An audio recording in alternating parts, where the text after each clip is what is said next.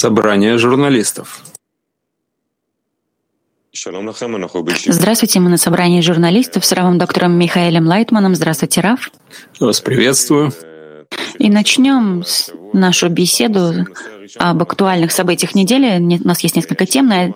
Первая тема о новом начальнике Генерального штаба армии обороны Израиля. На этой неделе был назначен новый начальник Генштаба армии обороны Израиля, 54-летний Герци Олеви, выдающийся офицер с богатым опытом и навыками. На его плечи возложены тяжелые задачи, такие как усиление сдерживания и готовности против Ирана и Хизбаллы, и продолжая управлять сложной реальностью в Газе, Иудея и Самарии, не скатываясь в эскалации. И первый вопрос вот между всеми этими вызовами, которые существуют а, у Израиля с безопасностью, какие из них самые важные и значительные? Проблема в том, что мы находимся в тех состояниях, э, в состоянии угрозы, которая не, не утихает и только увеличивается. И поэтому мне кажется, что в состоянии эскалации, что мы должны начать новую борьбу против всех этих а, явлений, и это зависит от объединения народа Израиля. И, по всей видимости, нам нужно начать это выполнять, и с помощью этого наверняка мы придем к гораздо более хорошим результатам со всеми, со всем уважением к нашим э, но, новым начальникам штабов и так далее. Это мое мнение вкратце. Если я все-таки посмотрю на вызовы, которые существуют у нас, какие самые срочные? Иран, Газа, так столько много вещей. Какой самый значительный из них? Как я же сказал, самое значительное — это разобщенность народа Израиля. Это мы должны видеть как самый большой и самый опасный вызов. Объясните, пожалуйста, как вы видите концепцию безопасности государства Израиль? Для меня концепция безопасности народа Израиля только зависит от э, объединения народа Израиля. Как я уже сказал, и только этим мы можем решить эту проблему. Вот и все. Нет у нас никакой другой возможности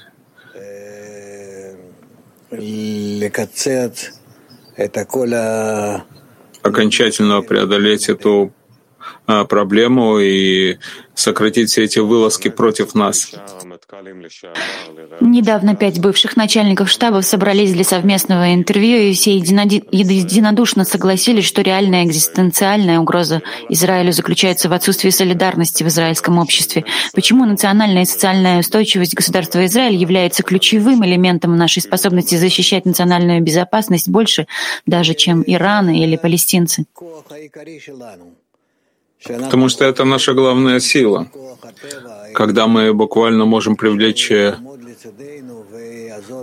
силу высшей природы, которая будет стоять на нашей стороне и поможет э, победить нам всех врагов и ненавистников, и нет у нас э, никаких других шансов и другой возможности победить их.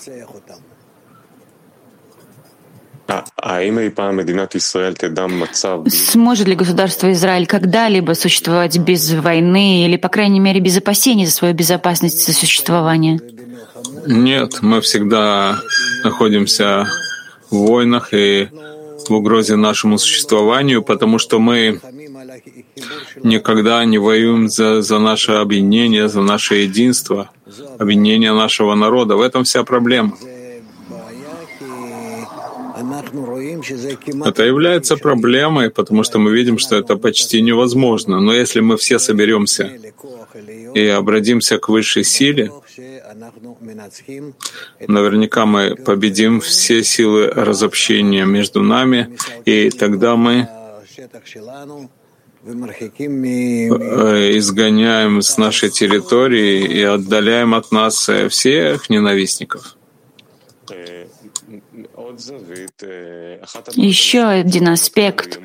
Одной из дополнительных проблем начальника штаба является доверие общества последние годы как армии обороны Израиля, который в последнее время падает наряду с кризисом мотивации к набору и службе.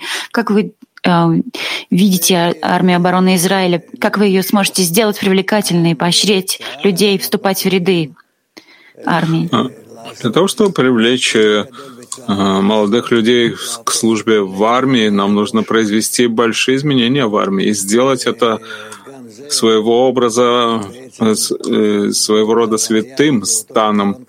И это та же проблема и то же самое решение, о которых я говорил раньше. Это только единство народа.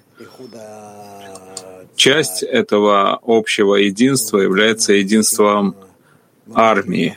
И так мы должны буквально воевать против посторонних мыслей, которые не позволяют нам находиться в объединении. А что такое святой стан? Святой стан говорит о том, что он полностью воюет только за обвинение, потому что святостью является обвинение. Обвинение народа Израиля — это святость как, э, как э, святилище, храм является местом объединения людей, израильтян. Так если я правильно понимаю, что тот, кто мобилизуется в армию, он одевает зеленый, зеленую униформу и весь посвящает себя э, вот этому защите единству народа? Все время должен действовать на единство народа. Поэтому мы должны преподнести всем э, э, э, солдатам методику и тот факт, с помощью которого мы побеждаем. Последний вопрос. Что вы можете пожелать новому начальнику Генштаба? Чтобы принял этот подход, согласился с ним и принял это как главное в усилении нашей армии. Спасибо. Перейдем к нашей следующей теме. Великобритании. Новый премьер-министр Великобритании. Норма, пожалуйста. Рав, доброе утро. Доброе. Новая премьер-министр Великобритании со стороны консерваторов Лиз Трасс, 47 лет, утверждает, что является настоящим другом Израиля. Она говорила об особых отношениях между Великобританией и Израилем и выразила желание увеличить торговлю между двумя странами. Она пообещала сделать все, что потребуется, согласно тому, что она сказала, чтобы остановить ядерные амбиции Ирана. Дополнительно она публично выразила свое несогласие с BDS, бойкотом Израиля. А в августе прошлого года она пообещала пересмотреть перевод посольства Великобритании в Израиле из Тель-Авива в Иерусалим. Считаете ли вы, что назначение нового, премьер, нового премьер-министра хорошие новости для Израиля? Да, без всякого сомнения, это очень сильная женщина. Она знает, где она находится, и знает, что к чему ей стоит при, прийти, чего достичь. И я думаю, что это хорошее направление для государства Израиля. Нам стоит э, воспользоваться ее каденцией для того, чтобы укрепить связи и продвигаться в этом. Что она получает от демонстрации близости, близости к Израилю? Ведь в Великобритании проживает большое количество мусульман. Да, у Британии есть уже исторические связи с арабскими странами. И несмотря на это,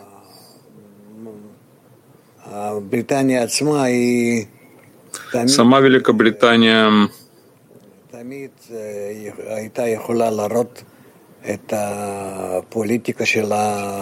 всегда могла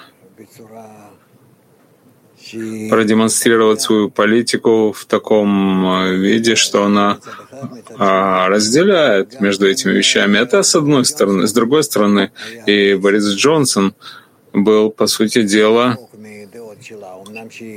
недалек от э, ее направления, хотя она а еще более правая. Словом, я очень рад, что она пришла к власти, потому что тот, кто был против нее, то есть проиграл в выборах, был намного меньше нее за Израиль. И как это повлияет на Европу? То, что она приходит к власти? Европа, конечно же, зависит от нее. Насколько это себе можно представить, в любом случае это влияет на всю Европу. Но каждый тянет свою сторону, да. Я не знаю. Я не очень-то ориентируюсь во всей этой внутри, внутренней европейской политике, но то, что она вместе с Америкой будут поддерживать Израиль, это большая сила. Да, они уже не часть Европы из-за Брекзита, но все-таки есть э, влияние Англии на все системы. Так что действительно может сделать приход... пришедший премьер-министр, чтобы помочь государству Израиль? Я не очень-то знаю, что там происходит на местах, но связь Великобритании с странами Персидского залива. Ну, есть, конечно, что делать. Конечно же, мы услышим хорошие изменения в ближайший год. Антисемитизм является большой проблемой в Великобритании. Есть много сообщений о рекордных количествах инцидентов. Что лучше всего может сделать премьер-министр, чтобы помочь еврейской общине Великобритании? Э, я думаю, что напомнить евреям, что они должны объединяться между собой. И тогда с помощью этого все силы против этого начнут э, снижаться по своей мощи. Это то, что необходимо сделать. Объяснить также евреям, что есть у них только одно оружие — это объединение между ними. И последний вопрос на тему. Трасс будет уже третьей женщиной, когда-либо ставшей премьер-министром после Маргарет Тэтчер и Терезы Мэй. Что это значит? Это на самом деле чудо для английской политики и всего этого королевства, насколько женщины там, они сильные и активные. Да, на самом деле. Честь и уважение. Хорошо, спасибо. И тебе. Спасибо. Перейдем к следующей нашей теме. Документальный, новый документальный фильм о Соединенных Штатах и их связи с Холокостом. Хайм, пожалуйста. Здравствуйте, Раф. Кен Бернс, самый уважаемый на сегодняшний день режиссер-документалист в Соединенных Штатах, недавно выпустил новый фильм и даже серию фильмов под названием «Соединенные Штаты и Холокост», в котором исследуется отношение Соединенных Штатов к евреям Европы до и во время Холокоста. Согласно фильму, американцы, а мы также и видели это в наших исследованиях, для книги, которую вы опубликовали «Еврейский выбор». Действительно, согласно фильму, и он также подтверждает это, евреи, э, американцы закрыли двери перед евреями на всех уровнях, от правительства до народа. И антисемитизм был очень силен в Соединенных Штатах. Опрос, проведенный всего лишь через две недели после «Хрустальной ночи», показал, что нежелание американцев разрешить евреям эмигрировать в Америку только усилилось. И только для данных, только один из 20 американцев считал, что евреям стоит эмигрировать из Германии Австрии в Америку после «Хрустальной ночи». Администрация Соединенных Штатов действовала соответствующим образом, и жесткая миграционная политика не допускала массовой миграции евреев. Кроме того, условия миграции и бюрократии закрыли двери европейским евреям. Дополнительно к этому режиссер фильма очень обеспокоен тем, что подобное может произойти даже сегодня. И в интервью CBS он говорит, что в Америке для этого созданы все условия. И первый вопрос, почему американцы ожесточили свои сердца тогда? Ведь они же тоже являются страной эмиграции. В Соединенных Штатах нет никого, кто бы не, при, не э, приехал откуда-то, кроме индейцев. Так почему они не почувствовали никакого сочувствия к евреям и не разрешили им въехать?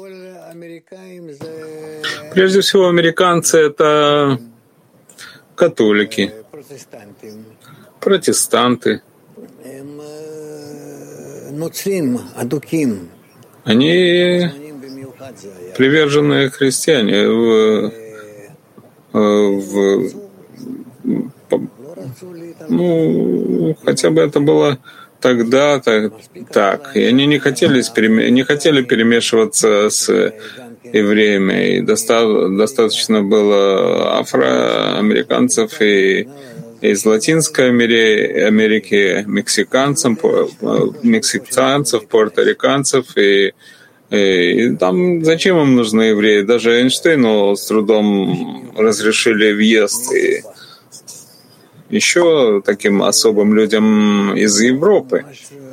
Есть примеры просто очень интересные, когда невозможно понять, как не дают а, въехать таким известным дирижерам, ученым, они просто не хотели себя смешивать все время. А то, что было у них, уже так было, но не более того. И евреи, которые были там, это ортодоксы, которые не очень-то примешивались с, американцами, их могли хоть как-то вытерпеть, но позволить въезд евреям Европы, которых можно назвать современными, скажем, они этого не хотели.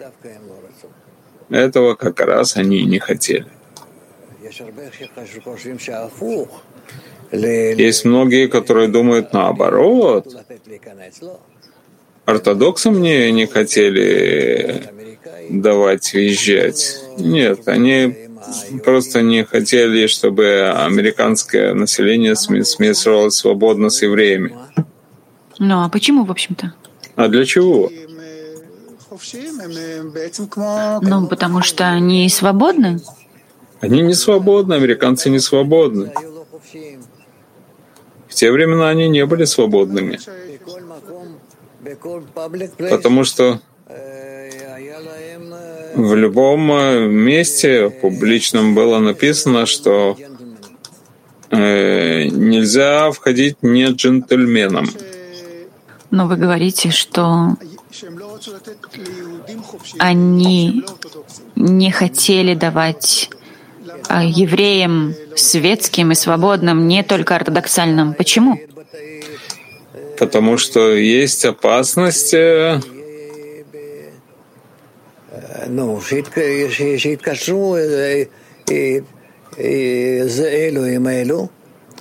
того, что перемешаются все друг с другом, и тогда евреи войдут в американское общество. Вот так вот, э, то, что называется, между каплями. А как вы видите сегодня условия в Соединенных Штатах в связи с евреями?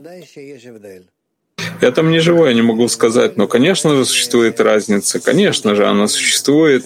И хотя евреи, как обычно, готовы закрывать на все глаза и не видеть этого как бы, и всегда ищут такие места,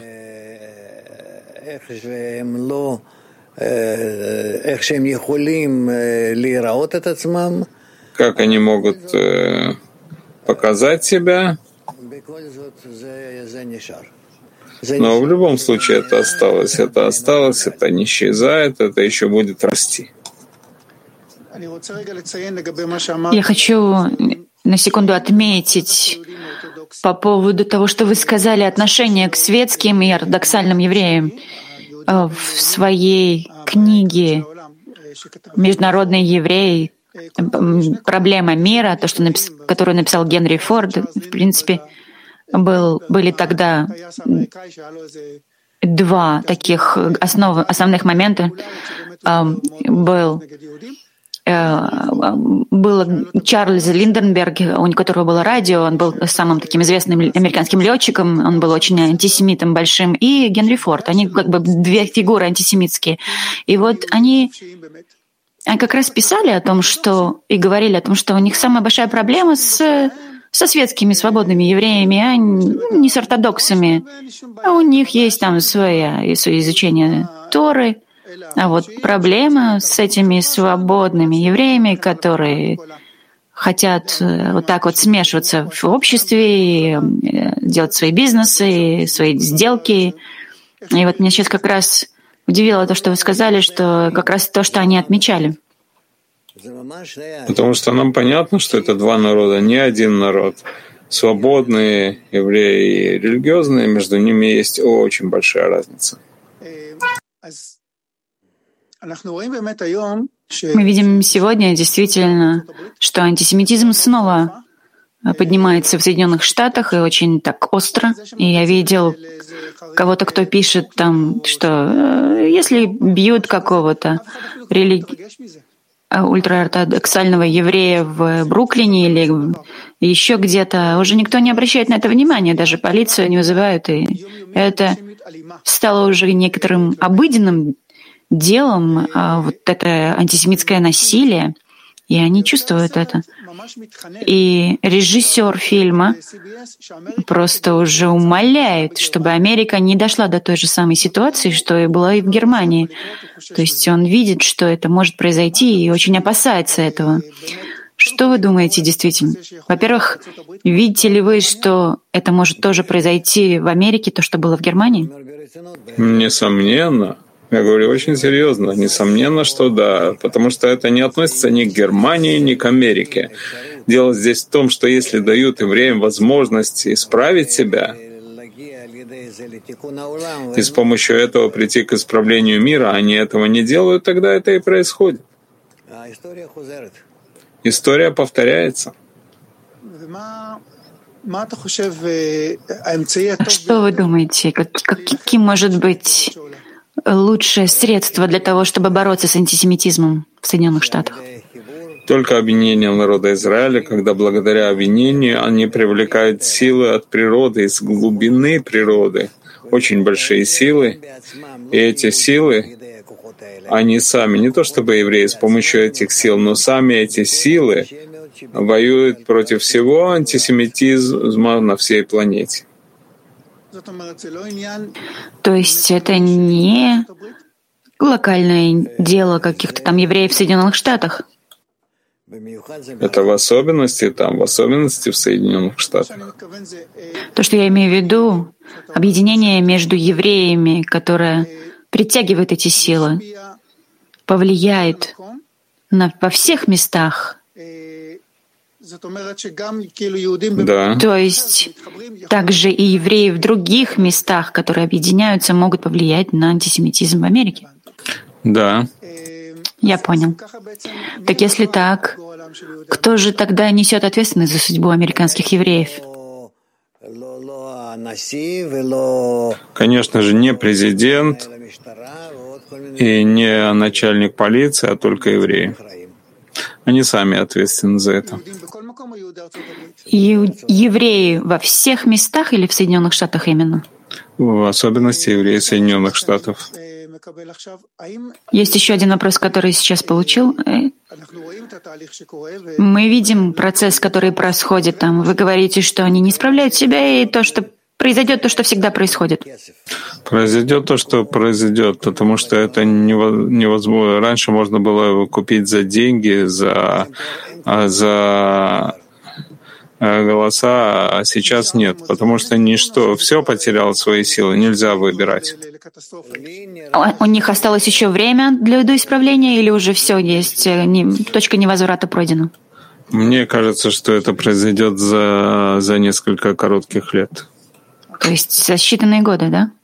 Да. Так может быть, вот такие фильмы, документирующие то, что произошло тогда в Соединенных Штатах перед войной и в течение войны, может помочь? Это вообще может помочь чем-то для, для ликвидации такой катастрофы? Это немного может дать нам э, какой-то намек на то, что может быть также и в наше время. Только причина этого антисемитизм, результат этого — это очистить земной шар от евреев. Но стиль работы, он будет другой. Да. А что значит стиль работы будет другой? То есть э, форма, в которой это будет развиваться, да? Да-да, форма будет другой. Но вот такие фильмы, как сейчас выходят, которые объясняют антисемитизм в Соединенных Штатах, могут ли предотвратить это? Я не думаю, что это повлияет на евреев. Евреи умеют закрывать глаза в, любом, в любой ситуации. Создатель фильма, он не еврей как раз. Но вопрос, может ли это повлиять на неевреев, вот эта осознанность, осознание того, что было, может быть, они станут от этого меньшими антисемитами или хотя бы понять процесс смогут? Нет, как раз наоборот, то, что показывает миру, что сделали с евреями всякие антисемиты из Европы, продвинутые, и культурный, это просто дает пример каждому государству сегодня, чтобы укрепляться и делать то же самое без всякого стыда. Так может быть тогда последний вопрос. А что действительно повлияет? Только поведение евреев внутри себя и только с самими собой. По отношению к объединению? Да. Окей, спасибо. И перейдем к следующей нашей теме. Жилищный кризис в Израиле и во всем мире. Шали, пожалуйста. Здравствуйте, Раф. Жилищный кризис в Израиле относится к росту цен на жилье в государстве Израиль более быстрыми темпами, чем рост заработной платы граждан. В период с 2002 по 2022 годы цены на жилье выросли более чем на 250%, а вместе с ними и цены на квартиры на, аре, на аренду квартир подскочили на сотни процентов. Соединенные Штаты также страдают от серьезного жилищного кризиса и в Европе, также Испания, Великобритания и Голландия. В последние годы у них наблюдается резкий рост цен на аренду и недвижимость. И кажется действительно, что это мировая проблема. Если 30-40 лет назад покупка квартиры была возможна как для новых репатриантов, а также и для молодых пар, которые начинали с чего-то маленького и переезжали потом в большой дом, сегодня это кажется просто невозможным. Вопрос, почему природа представляет и рисует современному человеку, особенно молодому поколению, ощущение, что невозможно будет купить квартиру вообще никогда, даже до конца жизни. Это просто факт. Я это вижу буквально по всему миру. Недвижимость квартиры, стоимость их буквально подскочила. У нас слишком много людей на этом несчастном земном шарике, и ничего не поделаешь.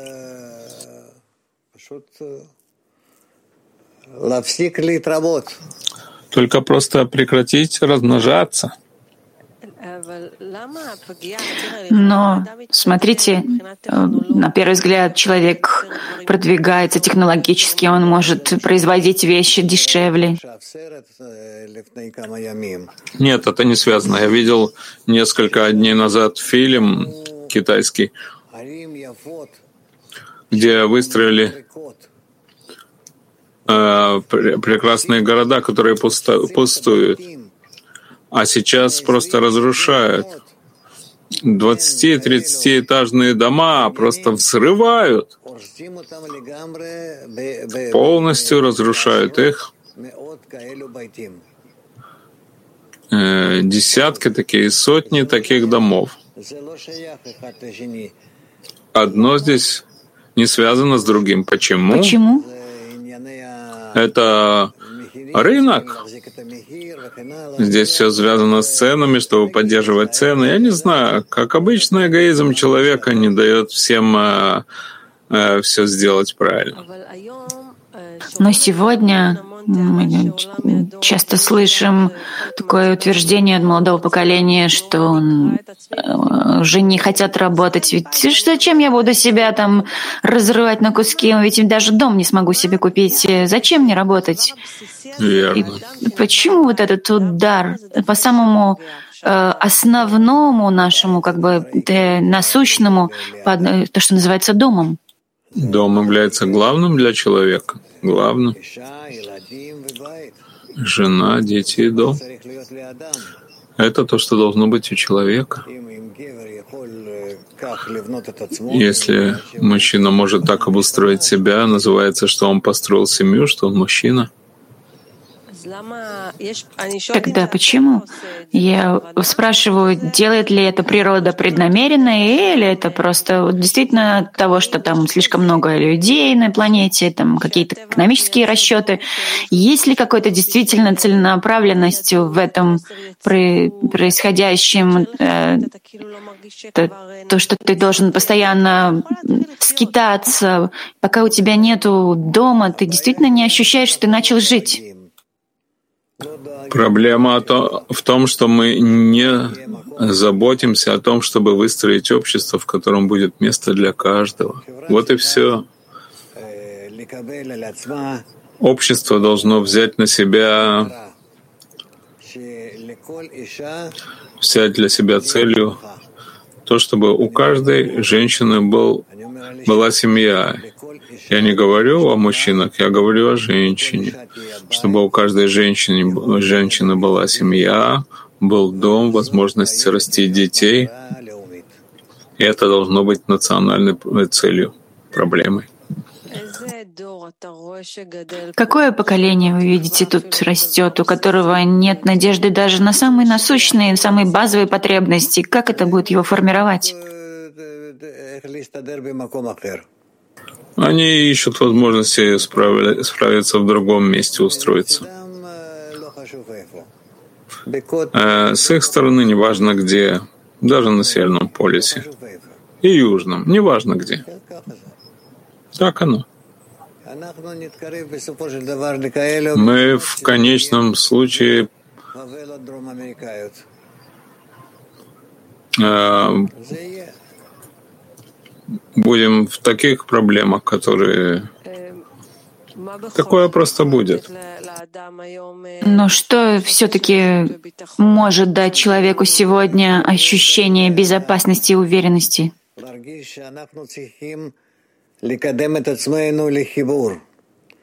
שאנחנו צריכים לראות את הדברים האלה כבעיה לאומית.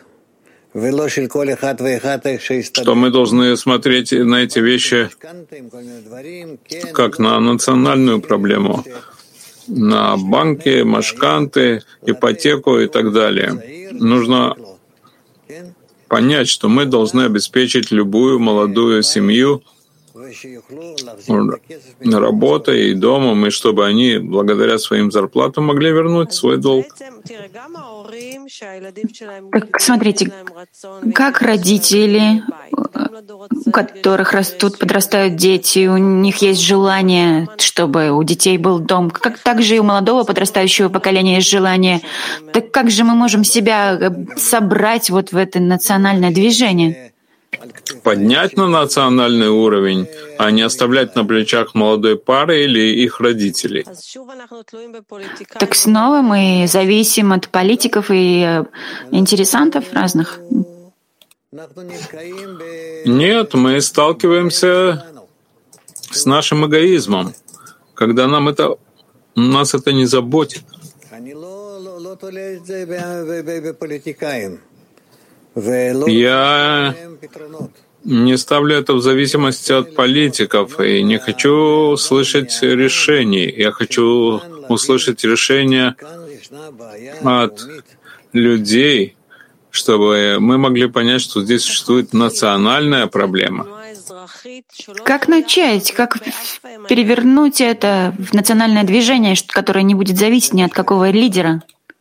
Объединение между людьми — это то, что должно быть. Объединение между гражданами — это должно быть.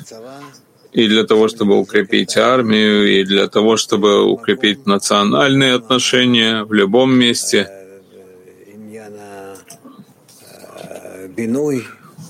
Также и вопросы строительства и так далее.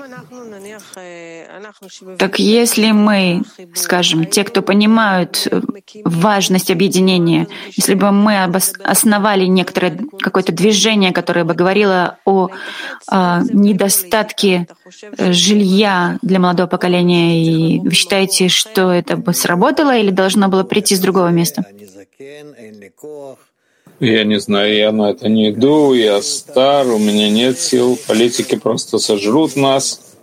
Это должно быть очень сильным обвинением сильных людей. Так наша роль только поднимать важность этому, только распространять это? По крайней мере, показывать, что решение может быть только в таком виде. Спасибо.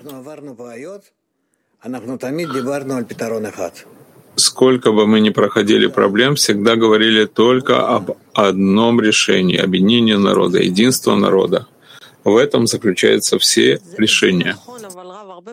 Это верно, Раф, но очень часто тяжело объяснить, как реализовать это. Вот, например, я молодая девушка или молодой парень, у которого нет дома. Эм, как же мне начинать объединять народ, чтобы у меня был дом в конце концов? Дорогая моя, я не знаю, не знаю, что тебе сказать. Сегодня только родители беспокоятся о детях, э, если они способны, а сами дети э, берут ипотеку и не видят, когда это закончится. Да, ничего не поделаешь. Ладно, дальше. Да, перейдем к нашей следующей теме. Евреи, антисионисты, норма, пожалуйста.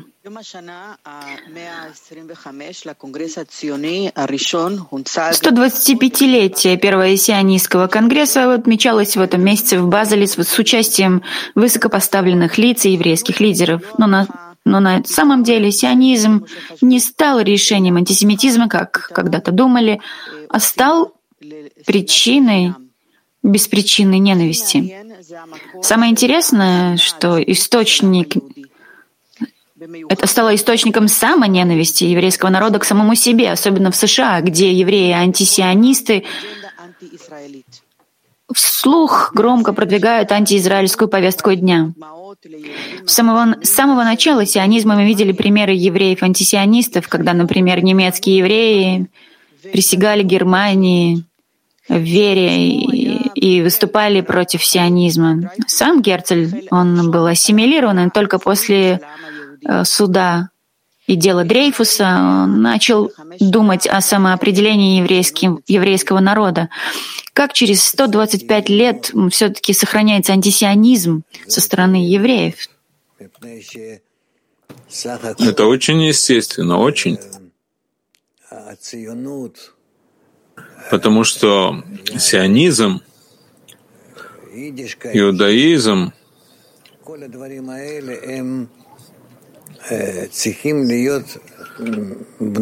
все эти вещи должны быть основаны на возлюби ближнего как самого себя. Это является основой иудаизма. И если нет возлюби ближнего как самого себя, между всеми, без всякой проверки, критики и выяснения — а просто все преступления должна покрывать любовь, которая выше всего. Если этого нет, то ничего хорошего из этого не произрастет. И это то, что мы видим, что происходит со всеми красивыми началами, которые положил Герцель и другие э, сионистские лидеры — и ничего из этого не получится. Просто В моих глазах это вещь совершенно приходящая и исчезающая. И как государство Израиль,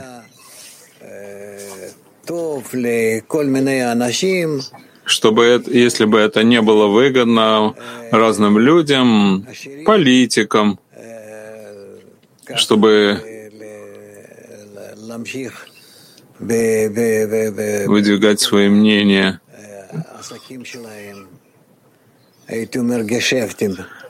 и чтобы бизнесменам, которые должны прокручивать свои, свой бизнес, свои гешефты, и тогда бы просто страна не существовала. Страна существует как своего рода рынок, чтобы дать каждому возможность э, заработать, э, жить, и не более того. И я не думаю, что есть э, место для сионизма, если это было когда-то между молодыми или в каких-то молодежных движениях. Сегодня этого вообще нет. И поэтому мне горько это видеть, но ничего не поделаешь. По всей видимости, нам нужно пройти какую-то трудную учебу в этом отношении. Действительно, антисионизм существует не только со стороны евреев, он кажется, что он еще и усиливается в наши дни. Да, безусловно. Но почему он усиливается?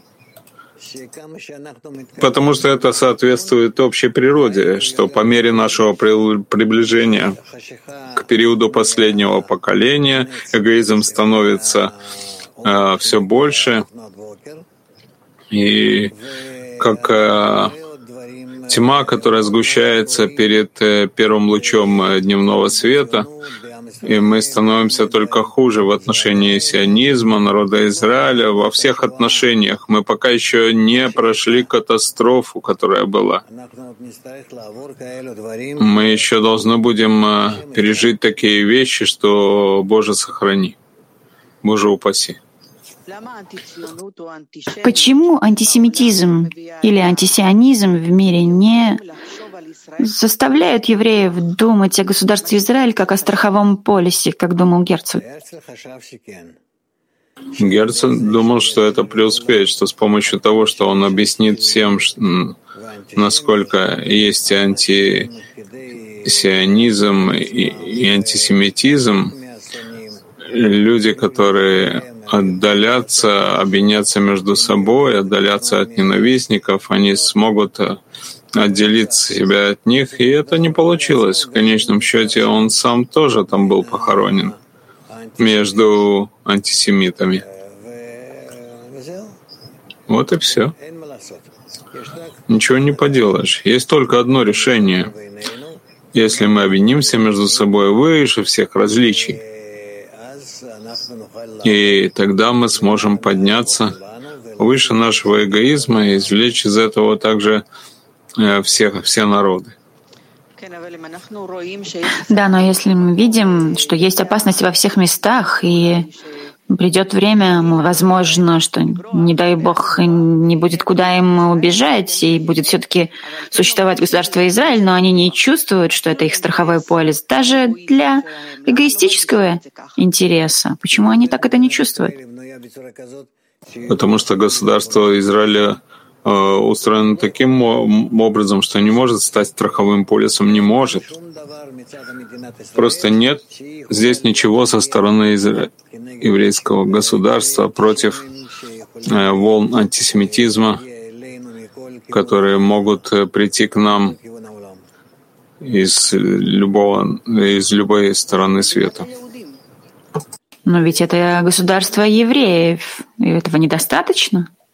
Нет. Я понял.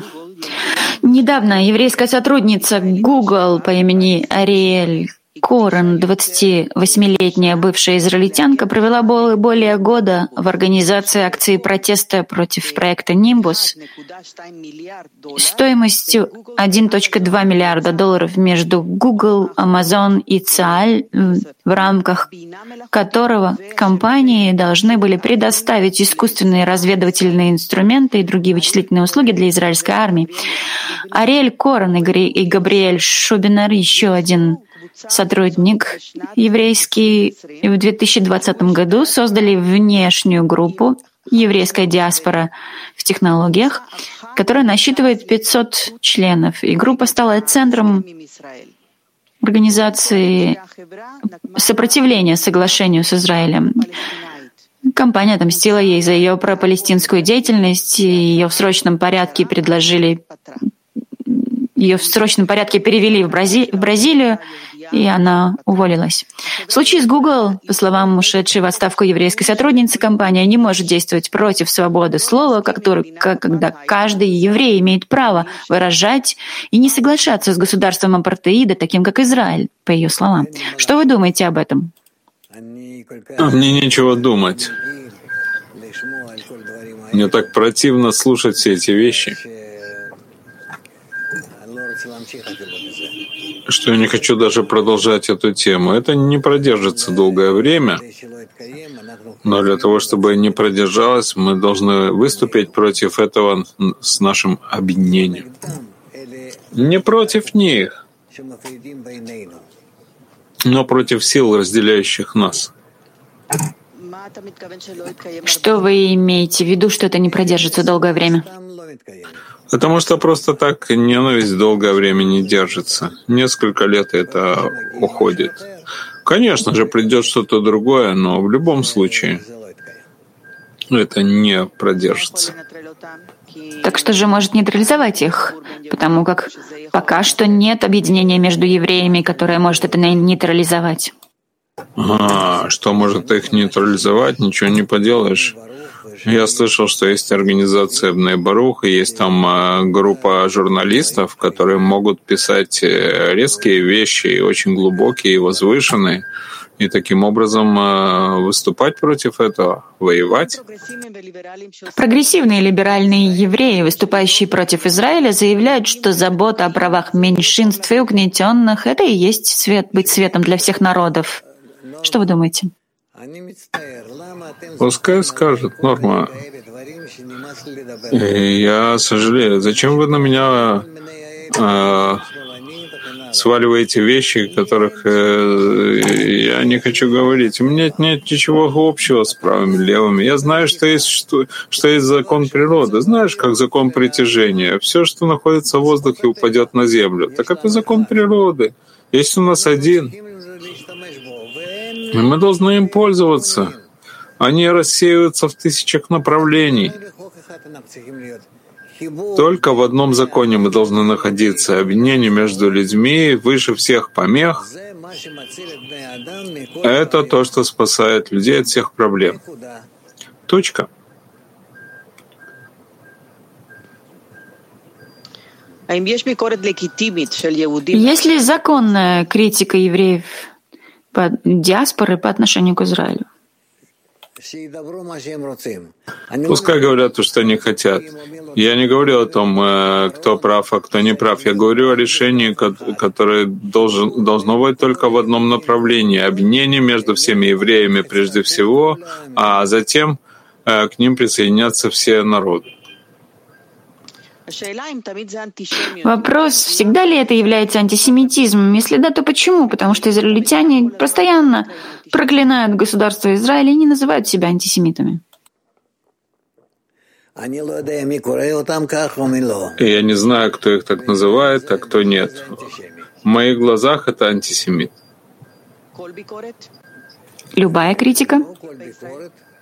Не любая критика, не любая критика, но сопротивление объединению народу в любом виде, это называется антисемитизмом.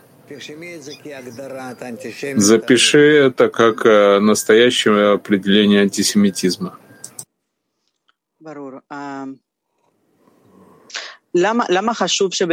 Понятно. Почему так важно, чтобы в наши дни антисемитизм и еврейский антисионизм стали действительно осознанным еврейским народом? Потому что он должен это проверить, научиться и правильно выполнять объединение между все, всеми направлениями в народе и объединением в единый организм. Если эта тенденция сохранится, куда мы придем? Как сейчас? Да, евреи антисионисты. Еще раз. Мы должны ослабеть настолько, что у нас не будет никаких сил, и мы снова будем убегать во всех, по всем направлениям, как пишет Бальсулам, что это страна бедная, и придут сюда все, все народы мира и поселятся в ней. Вы сказали, если я правильно поняла, что определение антисемитизма — это сопротивление а, объединению между евреями. Да. Так евреи-антисионисты, они как бы не выражаются против объединения народа. Это якобы отношение еврейского народа к, по отношению к другому народу. Я говорю об объединении народа выше всего, когда не говорится ни о чем, кроме как объединения народа. С помощью объединения народа мы приходим в соответствие высшей силе природы. И что мы превращаем себя в поддерживающих в этот закон природы, тогда мы побеждаем всех. Я поняла, но они говорят, что согласно этому определению они могут сказать, что я не антисемит, потому что я не против того, чтобы народ был объединен, но в наших отношениях мы должны быть до, э, э, примером достойного отношения к другому народу. Извините, что я настаиваю, но это помогает мне писать книгу.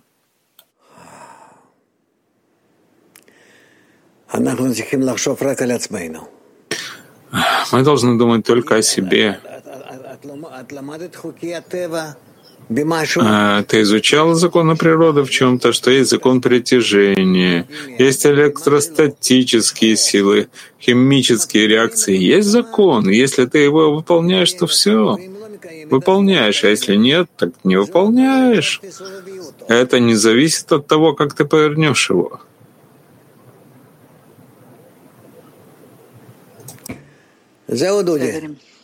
Все, Дуди.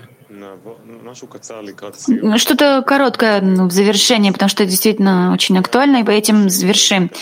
Четыре месяца назад э, в перестрелке в лагере беженцев Джинин была убита ведущая журналистка Аль-Джазиры. Сначала Израиль утверждал, что это не могло быть так, чтобы Израиль убил ее, потому что солдаты вообще не стреляли в то время, когда она была ранена, но э, и что она была убита палестинскими боевиками. Но под давлением палестинцев, которые поспешили обвинить солдат Сааля в армии обороны Израиля в ее убийстве было проведено тщательное расследование, и теперь армия обороны Израиля признает высокую вероятность того, что журналистка была случайно застрелена солдатом ЦАЛЯ. А, поскольку репортер также был гражданином США, США приветствуют расследование армии, армии обороны Израиля. Так что вы думаете об этой ситуации, в которой оказался Израиль? Что я могу сказать? Все, все случается. И может быть, что и в армии обороны Израиля, что не может такого быть. Если мы находимся в таких э, э, инцидентах, это может быть. Так что мы скажем, э, извините, э, мы этого не заметили. Нет, это именно место, где должно это произойти. И то, что она пишет из Соединенных Штатов, это не связано ни с чем. Если она находится на месте этих событий, то все.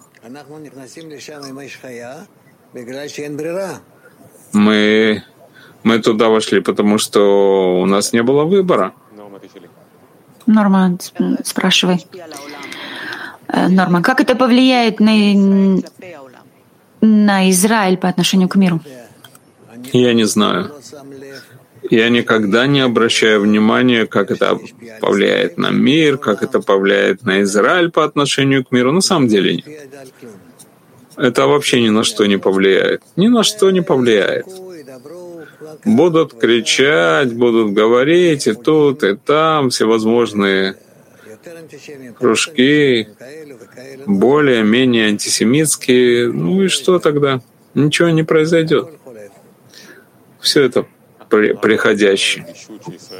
Раб, но может быть из-за чувствительной ситуации, в которой находится Израиль, и постоянно нас все время проверяют на нашу этичность армии. Может быть, Израиль должна извиниться, должен извиниться? Израиль все время должен стоять извиняться без причины, что есть только одна причина, что она не воюет за объединение всех людей. Возлюби ближнего как самого себя. Если она это не выполняет, то виновата во всем, включая этот инцидент и все остальное. Еще до всех этих вещей она должна сказать, да, мы виноваты, да, мы все израильтяне виноваты, израильтяне виноваты в том, за то, в том, что мы не воюем, что мы на самом деле такие. На самом деле вы правы на сто процентов. Я даже не хочу слышать, о чем вы говорите. Я говорю вам, что да, вы правы, вот и все. А если Израиль будет постоянно в такой ситуации, в таком состоянии извинения, и это чем-то поможет? Да, нужно делать, и не только извиняться. Сказать «простите» — это ни о чем не говорит.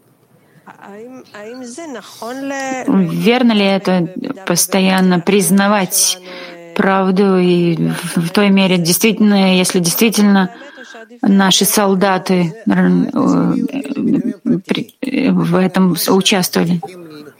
Не уводи меня в эти частные случаи. Я хочу тебе объяснить, что если мы будем э, вести правильную линию, а не, не говорить, здесь мы правы или здесь не правы.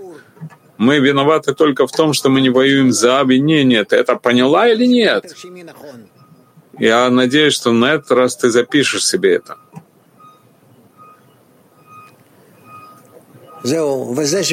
Все. А то, что мы э, убили репортера из Америки, так какая мне разница? Зачем она влезла в этот лагерь? Хотела какую-то горячую статью написать, за это надо платить. Еще вопрос. Вот подход ясен. Но вопрос, чего не хватает народу Израиля для того, чтобы он вообще осознал истинную свою проблему? Он не хочет это осознавать или он не способен это осознать? Нам нужно несколько хороших журналистов, которые будут писать об этом серьезно, непрерывно и во всех направлениях. И тогда может быть, что есть хороший шанс того, что мы на самом деле добьемся успеха, чтобы это проникло в наше сердце, сердце и разум и по всему миру. Пока. Спасибо, Раф.